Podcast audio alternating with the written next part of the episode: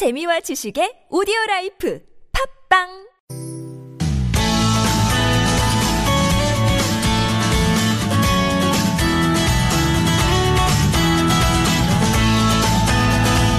서울 속으로 황원찬입니다. 이 부 시작해보겠습니다. 오늘 공동주택, 집합건물 관련 상담과 가정경제 상담이 있는 월요일이고요.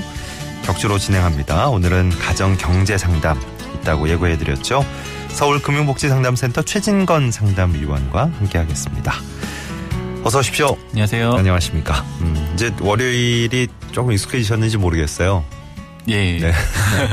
기억 잊지 않고 또 기억하고 예, 있습니다. 우리 청취자분들도 어, 갑자기 좀 집 지난번부터 바뀌어서 예, 혼동이 없으셨으면 좋겠는데요. 네, 월요일 이렇게 진행하고 있습니다. 공동주택 즉 집합건물 관련 상담 한 주 하고 또 그 다음 주에는 가정경제 상담 있고요. 어, 샵 공구오일 번 담은 오십 원 장문 백 원 드는 유료 문자 이용하실 수 있고 전화 공이칠칠육 구오구오 번 열려 있습니다. 카카오톡은 티비에스 라디오와 플러스 친구 맺으시면 무료로 참여하실 수 있겠습니다. 자, 오늘도 본격 상담 들어가기 전에 또 좋은 금융정보 하나 알려주신다고요? 네, 이번 주에는 저희 이제 코너에서 주로 이제 많이 다루고 있는 예. 예, 채무조정 관련, 제도 관련된 뉴스를 가지고 왔습니다. 아, 예. 어, 저희가 이제 공적 채무조정 제도라고 하는 개인 회생과 개인 파산을 이제 전담하는 법원이 어, 국내에서 처음으로 이제 삼월 이일에 오픈을 했습니다. 예. 어, 정식 명칭은 이제 서울회생법원인데요. 네. 어, 아이엠에프 외환위기로 이제 개인과 기업이 이제 줄도산하면서, 어, 서울중앙지법의 이제 파산부가, 어, 이제 세워졌는데요. 예. 이십 년 만에 이제 전문 법원으로 이제 독립하게 된 것입니다. 네. 어, 이렇게 독립법원이 출범하게 된 배경은 아무래도 이제 개인 파산과 개인회생 그리고 이제 법인, 파산과 법인 회생 사건이 이제 급증했기 때문인데요. 네. 이렇게 사건이 급증하면서 효율적으로 처리해야 할 필요성이 제기되었기 때문입니다. 예. 어, 특히 이제 이천팔 년 금융위기 이후에 이제 필요성이 더 크게 제기가 되었는데요. 얼마나 이제 사건이 급증했는지 좀 일례를 보면 어, 파산부가 처음 세워진 천구백구십구 년에 파산을 신청한 법인이 이백이십팔 곳 그리고 개인은 오백오 명이었는데요. 지난해 기준으로 법인은 칠백삼십구 곳, 음. 개인은 무려 오만 이백팔십팔 명으로 와, 증가가 예, 했습니다. 엄청나게 늘었네요. 네, 그래서 이번 회생법원 출범으로 어, 이런 채무조정 관련 법원의 어, 전문성이 제고가 되고 예. 또 사법의 서비스도 향상될 것으로 기대가 되고 있습니다. 네네. 그래서 기존에 이제 파산부에서 법관이 어, 담당 이제 판사 이 년 의무였던 것이 회생법원에서는 의무기간이 삼 년으로 늘어나서 좀 더 안정적인 그런 전문성 제고가 될 것으로 기대가 되고요. 예. 배치된 판사의 수도 총 삼십사 명으로 기존에 이제 중앙지법 파산부의 이십구 명보다 증가가 됐습니다. 네. 인력이 이렇게 늘고 하면서 채권자와 액수를 확정하는 이제 채권조사 확정 업무를 별도 재판부로 설치가 될 예정이고요. 예. 아니 뭐. 이렇게 신청자가 급증했고 네네. 법원 입장에서도 계속 필요성이 제기가 됐었던 문제군요. 네, 그렇습니다. 네. 어, 그래서 이 밖에도 이제 개인회생이나 개인 파산 절차에서 어, 채무자가 쉽게 좀 법원 문턱을 넘을 수 있도록 예. 그 업무 협약 기관과의 연계 시스템을 좀 확대할 예정이고요. 어, 그리고 개인회생 파산 절차 이제 통일된 기준 이런 것들을 좀 마련하기 위한 통합 연구반도 이제 구성이 될 예정입니다. 예. 또 이제 회생법원 일 층에 뉴스타트 상담센터가 개설이 됐는데요. 이곳에서 이제 파산 관제인 변호사 그리고 신용회복위원회 그리고 회생위원들이 돌아가면서 무료로 회생과 파산 절차를 좀 상담을 어, 진행한다고 합니다. 예, 예. 어, 이번에 이렇게 새로 어, 서울회생법원이 출범을 했는데요. 좀 보다 더 전문적이고 효율적인 그래서 좀 어, 과도한 좀 채무로 고통받는 서민들을 좀 신속하게 제기할 수 있는 어, 그런 전문 법원으로 발전해 나가기를 좀 기대해 봅니다. 예. 서울금융복지상담센터를 비롯한 몇몇 기관들이 또 있지만 앞으로 전문적으로 또 어, 뉴스타트 상담센터라고 회생법원 일 층에 또 마련이 된다고 합니다. 자, 오늘 본격 상담 오이팔구 번님 상담 사연부터 들어가 볼게요. 이천구 년에 개인회생 인가를 받아서 이천십삼 년까지 오 년 동안 다 납입을 해서 면책까지 받았습니다. 근데 개인회생을 진행한 도중에 급한 일로 고금리 채무를 받아서 이거를 계속 돌려막기 하다 보니까 채무가 사천만 원까지 불어나셨다고요. 월 이자 비용만 백삼십만 원에 달해서 더 생활이 어렵습니다. 월 소득이 이백십만 원 정도고 아내가 백만 원 정도인데 아이들은 다 컸고요. 이런 상황에서 개인회생 다시 신청하는 게 좋을까요? 라는 질문입니다. 네, 일단은 오 년 동안 어, 음. 개인회생을 꾸준히 진행하시면서 면책을 받으신 것은 어, 정말 고생하셨다는 말씀을 드리고 싶은데, 한편으로는 또 어, 개인회생을 진행하셨음에도 불구하고 다시 이런 채무 문제가 반복됐다는 점이 좀 굉장히 안타까운 점으로 생각이 됩니다. 네네. 어, 아무래도 이제 개인회생 제도를 이용을 하셨고, 그래서 다시 이제 채무조정 제도를 이용하시는 것을 좀 고려하고 계신 것으로 보이는데요. 예. 어, 우선은 한번 배우자분과 지금 합산소득이 삼백만 원을 좀 넘으시기 때문에, 음. 어, 대환대출 쪽도 한번 알아보시면 좋을 예. 것 같습니다. 네. 음, 이미 이천십삼 년에 지금 면책이 되셨기 때문에, 어, 이제 그 관련된, 채무 관련된, 특수 관련 정보도 다 삭제가 되었을 것으로 보이고요. 음. 현재 소득을 감안하면은 어, 바꿔드림론이나 햇살론 대안대출이 가능하실 수도 있습니다. 예, 예. 그래서 한번 상담을 받아보시는데, 어, 단 이 경우에는 이십 퍼센트가 넘는 고금리 채무가 삼천만 원 이하일 경우만 해당이 됩니다. 예. 그래서 말씀하신 지금 사천만 원 채무가 모두 고금리 채무라고 한다면 사실 좀 신청이 어려우실 수 있고요. 예. 이렇게 대안대출이 좀 어려운 상황이거나 아니면 어, 대안대출을 받아도 좀 해결이 어렵다면 이제 다시 채무조정 제도를 어, 고려해 보셔야 되는데, 예. 이 경우라고 하더라도 지금 현재 시점에서는 다시 개인회생을 신청하는 것은 어렵습니다. 네. 왜냐하면은 개인회생 제도라는 것이 어, 그 오 년 이내에 면책을 받은 사실이 있으면은 예. 어, 기각 사유가 되고, 돼서 네. 신청 자체가 되지 않거든요. 예. 그래서 지금 이천십삼 년에 면책이 되셨다고 했기 때문에 어. 적어도 이제 올해는 힘들다고 봐야 되고요. 네. 이천십팔 년이 되어야 재신청이 가능하실 것으로 보입니다. 음. 이게 참고로 또 네. 네. 말씀을 드리면 개인 파산의 경우에는 어, 면책을 받으시고 재파산을 하려면 칠 년이 지나야 가능하고요. 네. 어, 이제 말씀을 계속 드리면은 현재 지금 상황에서는 바로 개인회생 자체가 좀 신청이 어려우신 상황이고요. 사실은 이제 그 부분을 제외하고 한다 하더라도 현재 소득과 부양가족을 감안하면은 이제 개인회생을 하시는 것이 별로 어 좋은 신, 방안이 아닐 수가 있습니다. 왜냐하면은 어 지금 배우자분도 일을 하고 계신다고 예, 했고요. 예. 그리고 아이들이 다 컸다고 하면은 이제 성인으로 보이는데요. 예. 그러면은 아마도 일 인 가구만 적용이 되실 것 같아요. 그러면 일 인 가구 생계비가 올해 기준으로 이제 구십구만 원 정도인데, 네. 그러면은 어, 매월 상환해야 되는 금이, 금액이 백만 원 이상이 나오게 됩니다. 음. 그러면은 뭐 아까 월 이자 비용이 백삼십만 원이라고 하셨는데, 예, 어. 크게 차이가 없기 네. 때문에, 어, 물론 이제 채무를 갚는 것은 훨씬 빨라지겠지만, 예. 지금 당장의 부담은 크게 줄일 수가 없습니다. 음. 그래서 차라리 개인 워크아웃을 통한 좀 채무 문제 해결이 좀 더 합리적일 것으로 생각이 되고요. 개인 워크아웃. 예, 워크아웃 경우에는 지금 정도 채무라면, 어, 최대 팔 년 동안 원금을 상환하게 되면은, 어, 매월 한 사십만 원대 초반 예. 정도 내시면 될 것으로 보여서요. 네. 지금 현재 부채 관련 비용으로 지출되는 금액 대비해서는 상당 부분 좀 줄일 음. 수가 있습니다. 예. 그래서, 어, 일단은 여러 가지 지금 말씀드린 대안대출 그리고 개인 워크아웃 쪽으로 좀 알아보셔서 해결을 하시면 좋을 것 같습니다. 예. 첫 번째는 좀 이자, 그, 금리를 좀 낮춰보시는 방법. 그게 조건이 안 되신다면 개인 워크아웃 쪽으로 예, 추천을 해주셨습니다. 삼삼이공 번님은 사회초년생입니다. 작년에 무료 재무상담을 받고 변액 유니버셜 상품에 월 삼십만 원씩 납부를 하고 있는데 어, 지금까지 여덟 번 납입해서 이백사십만 원 정도 이제 잔고에 있습니다. 잔고가 있습니다. 그런데 변액 유니버셜 상품에 대해서 안 좋은 말들을 많이 들어서 이걸 해지하는 게 좋을지 아니면 금액을 좀 낮추는 게 좋을지 고민하고 계시대요. 아무런 지식도 없이 덜컥 가입해버린 게 좀 후회가 되네요. 가입할 때는 펀드 변경 알아서 해줄 것처럼 하더니 가입 이후로는 해주는 게 없는 것 같고요. 하셨습니다.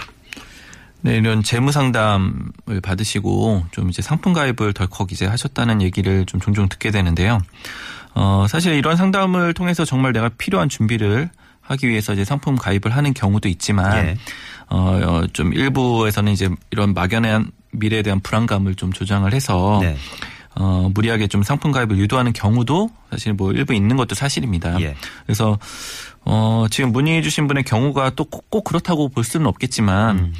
지금 사회초년생임을 감안하면은 삼십만 원이란 금액을 이렇게 장기 투자 상품인 변액 유니버셜 보험에 납입하는 것이 어, 적은 금액이라고 볼 수는 없을 것 같고요. 네. 어, 그러, 또 적은 금액이 아니라고 하더라도 이미 지금 이렇게 약간 후회를 하고 계신 상황에서는 그 결정 자체가 본인의 확신이 없는 상태에서 가입을 하신 게 아닐까 이런 네. 생각이 됩니다. 네. 어, 우선은 이제 이렇게 보통 장기 투자 금액을 산출을 할 때는 본인의 소득과 지출 내역 그리고 이제 중단기적인 어떤 재무 목표를 감안해서 좀 적절하게 산출된 금액인지 다시 한번 체크해 볼 필요가 있고요. 예. 이 돈을 정말 내가 꾸준하게 앞으로 장기적으로 내가 납부할 수 있는지를 좀 판단을 다시 한번 해보시면 좋을 것 같습니다. 네. 만약에 그렇지 않고 이게 어느 정도 그렇게 오래 갈 것이라는 장기적으로 갈 것이라는 확신이 없다면 어, 사실은 지금이라도 좀 손실을 감수해서라도 해지를 하시는 것이 좀 더 현명한 판단이 될 음, 수도 있습니다. 예. 어, 대신 다만 이제 그렇지 않고 삼십만 원 정도는 장기적인 미래를 위해 저축하는 것이 가능하다라고 네. 판단이 되시면은. 예. 어, 이 경우라도 사실은 어, 그대로 가져가시되 현재처럼 삼십만 원을 기본 보험료로 이제 납부하시는 것보다는 어, 기본 보험료를 십만 원이나 혹은 이제 십오만 원 저, 정도로 이제 낮추시고요. 예. 나머지 부분을 추가 납입으로 가져가시는 방법을 예. 한번 생각해 보시면 좋을 것 같습니다. 네.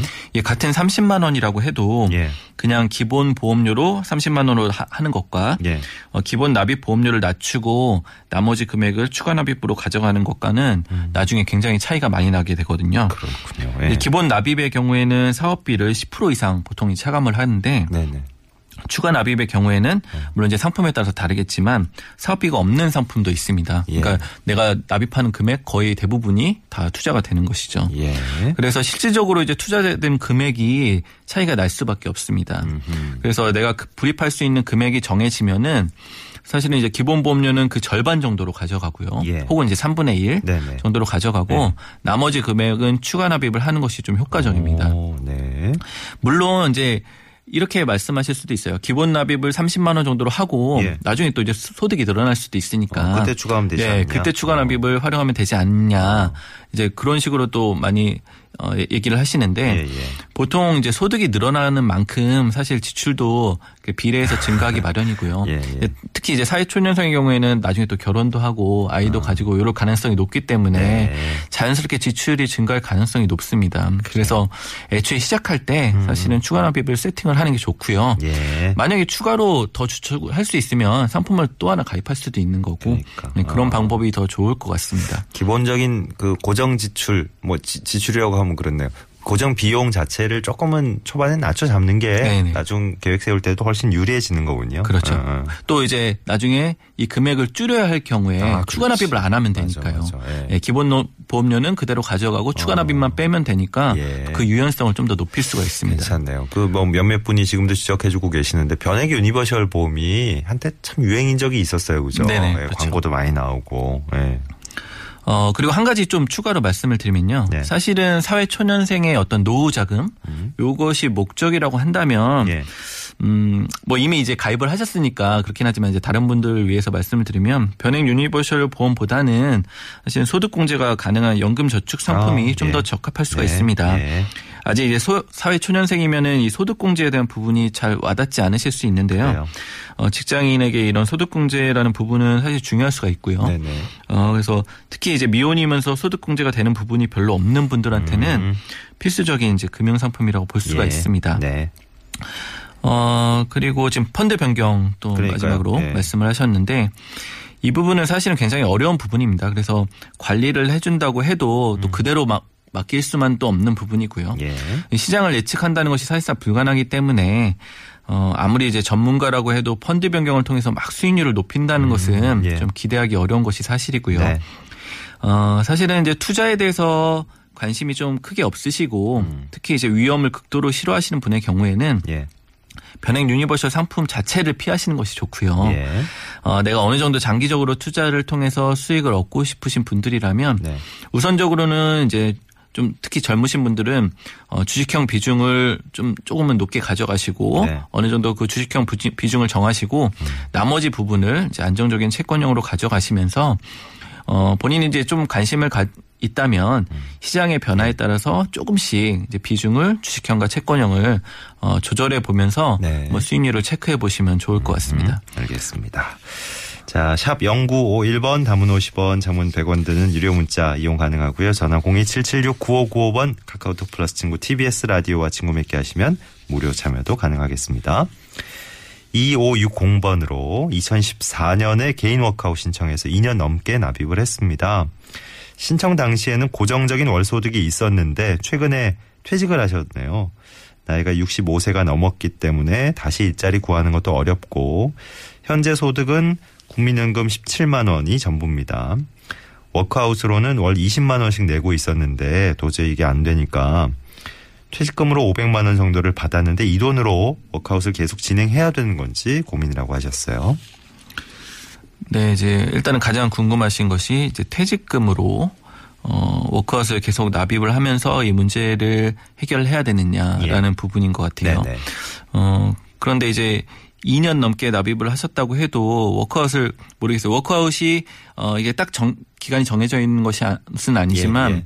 어, 일단 기본적으로 팔 년 정도라고 본다면 네. 앞으로 어, 최소 오 년 이상이 남았기 때문에 예. 이 오백만 원 정도로 워크아웃을 계속 이어나가실 수 있을지 좀 그런 부분이 우려가 되고요. 예. 조금 말씀하신 내용을 보니까 워크아웃 신청 당시에 어느 정도 연세가 있으신 상태였지만 네. 이제 근로를 하고 계셨던 것으로 보이고요. 예.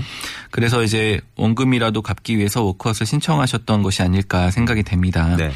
어, 그런데 이미 이제 퇴직, 퇴직을 하셨다고 했고요. 어, 새로운 일자리를 아마 육십오 세가 넘으셨기 때문에 새로운 일자리를 구하시는 것도 쉽지 않으신 상황으로 앞으로 계속 워크아웃을 통해 채무 문제를 해결하시는 것이 어, 좀 쉽지 않다고 생각이 됩니다. 네. 음, 지금 또 소득도 국민연금 십칠만 원이 전부라고 하셨거든요. 예, 예. 그래서 당장 생계를 해결하는 것이 가장 중요한 부분이기 때문에 퇴직금은 아무래도 생활비로 우선 사용을 하셔야 될 것으로 보이고요. 지금 뭐 가족 정보나 이런 것이 없어서 어떤 자녀들의 부양 문제나 또 지원 문제 이런 거는 좀 파악이 어렵지만 어, 아마도 워크아웃을 신청하셨고 이런 부분을 말씀하신 걸로 봐서 자녀들의 어떤 지원이나 부양을 음. 좀 크게 기대하기는 어려운 상황이지 않을까 좀 추측이 되고요. 예, 예. 어, 그렇다면은 남은 채무는 좀 파산 면책을 신청하는 것을 음. 우선적으로 좀 고려해 보셨으면 좋겠습니다. 파산 쪽으로. 네. 네. 연세도 있으시고요. 어, 좀 근로 가능한 연령으로 보기 힘들고 아마도 다른 자산이나 어떤 기타 파산이 성립하지 않을 만한 예. 특별한 요건이 없으시다고 한다면 파산 면책이 가능하실 것으로 보입니다. 예.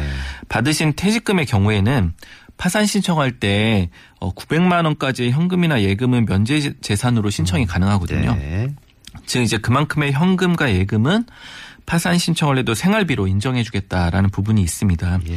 그래서 지금 당장 뭐 파산을 신청하셨을 때 아, 이 오백만 원을 내가 퇴직금으로 받았는데 괜찮을까라는 네. 네. 부분은 크게 우려하지 않으셔도 될 것 같습니다. 그 이제 개인 워크아웃 지금 이 년 넘게 납입을 하고 계신 상황이잖아요. 네. 예.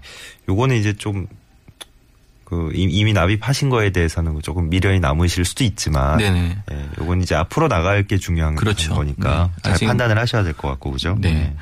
그리고 추가적으로 물론 아실 거라고 생각이 되지만 육십오 세가 넘으셨다고 하면 기초연금도 신청이 가능하니까 여기서 아마 십칠만 원이 전부라고 하신 것에서 기초연금 빼고 말씀하셨을 수도 있고요. 아, 예. 그렇지만 만약에 혹시 그런 걸 받지 않으시고 있다면 어, 이제 최대 이십만 원 이상 수령이 가능하니까 네. 우선 주민센터에 가셔서 어, 기초연금을 바로 신청하시면 좋을 것 같고요. 네네네.